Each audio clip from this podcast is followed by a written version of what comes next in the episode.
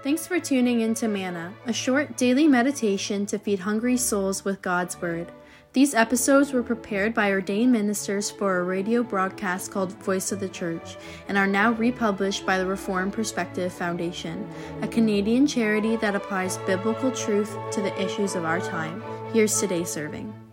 We are going to continue our series on this question why am I here? I think for many people, maybe you're amongst that number this morning, this answer from a 14 year old girl to her teacher, this 14 year old girl said, Life is eating and drinking, sleeping and waking, loving and leaving, laughing and crying, becoming sick and dying. That's what life is all about. That was her answer to that question. You see, for many, life is simply an hourglass. And people realize that more sand might be at the bottom of the hourglass than the top. And for some people, maybe even you, to have that realization in your life is to cause fear. And there's going to be three things that we're going to consider this morning. The first is the burden of time. The second is the gift of time. And the third is the redeemer of our time.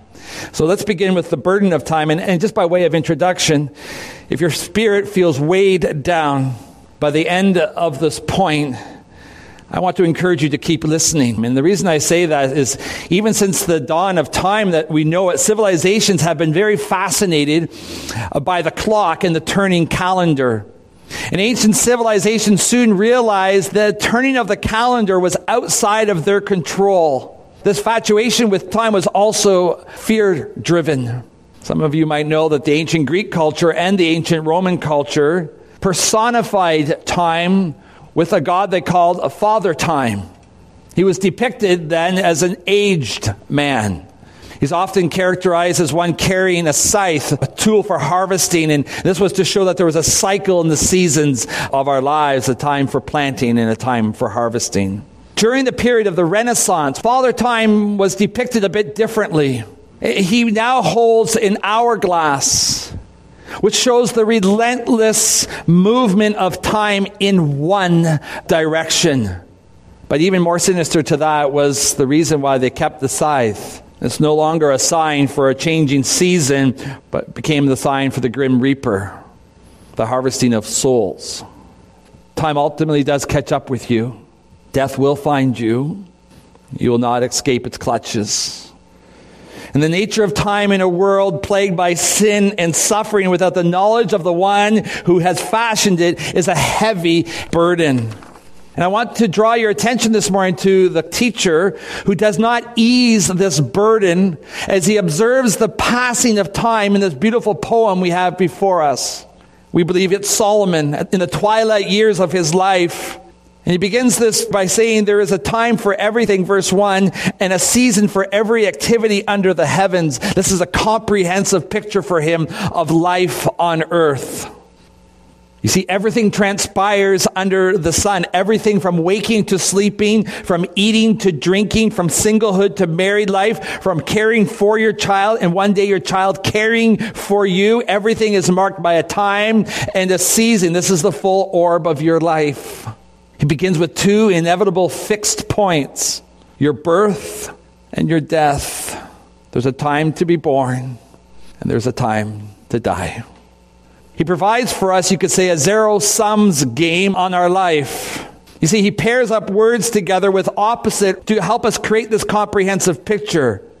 There are word pictures that juxtapose, that are put together a time to plant and a time to uproot, a time to kill and a time to heal a time to tear down and a time to build. And I want you to notice that if you were to count them, there are 14 pairs of these words. But I want to draw your attention to another reality that each positive reality is met by a negative one. And if you were to add those two together, I wonder what the value would be. You have zero. Ultimately, everything ends up being zero. You might live a thousand years on planet Earth, but at the end you take nothing with you when you die. And therefore there's ultimately no gain. That's Solomon's conclusion. And not only does he conclude that it's a zero sums game, this life, he also concludes that it's intense, really painful, because the journey is such an interconnected journey. Almost everything that he talks about is interconnected in the relationships that we enjoy in this life. You see, our times and our seasons on this earth are deeply relational. And that's why a lockdown is a natural aversion. We have a natural aversion to lockdown because we are such relational beings. And this reality that we're created to be relational only intensifies then the burden of our time here on earth. One day you will dance with the one you love, and the next day you will mourn his or her death as she's lowered into the grave. Our time on earth is all bound up in the presence or absence of the relationships we are in, and that intensifies the burden. You say, Pastor, you're making me very depressed. And I realize that. Doesn't it surprise you then that this is in the Bible, the book of life? The inexorable nature of time is a great burden in a broken, fallen world. And the teacher, inspired from above, does not want us to have a false picture of this reality, especially because he's writing also to the youth, for the youth to not have a false picture of this reality. You see, this is not a Hollywood thriller that people can simply turn off and say, wow, I'm so glad that that's not reality. And we have to deal with this reality. Time, you say, has stolen so much from me already. I struggle to find meaning in life. I have a hard time answering the question, why am I here?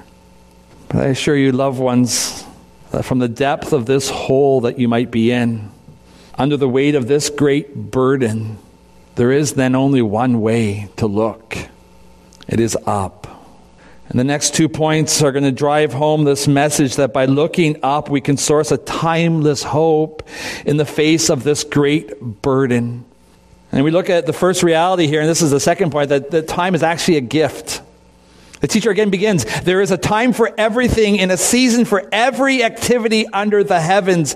If you read that, you must understand then that there is this divine hand marking the times and seasons of all that transpires under the heavens. There are seasons and there are times for everything. But you and I know, as the ancients realized, that we're not ultimately in control of these seasons and these times. And neither are the nations of this world that come and go. You see, even COVID 19 is not a perchance maverick virus that all of a sudden entered the pages of history. No, this is also a season marked. Isaiah 45, verse 7 says, I form light and create darkness. I make well being and create calamity. I am the Lord who does all these things, or create disaster, we read. Isaiah 46 verse 10 says, I make known the end from the beginning, from ancient times, what is still to come. I say, my purpose will stand and I will do all that I please. This is God speaking. You see, the reformer Martin Luther put it like this. He says, everything comes and goes at the time that God has appointed. Time lies outside the choice of man. And I want to remind you this morning that this, in fact, is a gift to you and to me. It's a gift because it forces us to trust then in the absolute and complete sovereignty of God over the times and seasons of our lives. And as we understand that complete sovereignty and control that God has, we do well then to hear the words of verse 11 from our text. He has made everything beautiful in its time. He has also said eternity in the human heart. No one can fathom what God has done from the beginning to the end. You see, there's a beauty in the seasons of our lives, though they confront real challenges for us. When you say, well, Pastor, I can hardly find beauty in the times of weeping and mourning. But the beauty, loved ones, comes in the confidence that behind this veil of tears, there's a purpose far greater than we can fathom. Paul tries to capture this reality for us in Romans 8, verse 28. He says, And we know that in all things God works for the good of those who love him, who have been called according to his purpose. We can't fathom this reality, but we can believe in its truth. You see, God desires that we see our lives not just between the parameters of birth and death, that we see our lives on a much larger canvas, the canvas of eternity. You see, there's something beyond what we can see and touch and hear in these few short years of our lives. Solomon drives this point home in verse 14. He says, I know that everything God does will endure forever. Nothing can be added to it and nothing taken away. God does it so that people will fear him. Whatever is has already been, and what will be has been before, and God will call the past to account. That the fear of God, who is the author of time, is a theme that we need to constantly come back to, and Solomon does as well because it forces the reader to realize one day etched in God's eternal plan, we will have our day in His divine court. It is a gift that allows us to put life in its proper perspective. And for some people, they're going to wait until the 11th hour to realize that they have this day in court. But Solomon wants you and me to realize before the 11th hour, even because some people don't even make it to the 11th hour. He wants us to realize already now that that day in court is going to happen. I need you to picture that moment in your life when your heart begins to beat faintly, when your friends are weeping and the medicine no longer avails, when all the worldly pleasures mean nothing anymore. All that is before you is an eternity. When the care of your soul is the only thing that is needed. At that moment is an immense gift to you because it's at that time, but we need to cause this time to happen even now before we meet that deathbed experience. Because we realize that that moment of that day when that comes upon us, that we will soon pass, that we're going then to enter into the courts of God. He will judge the living and the dead.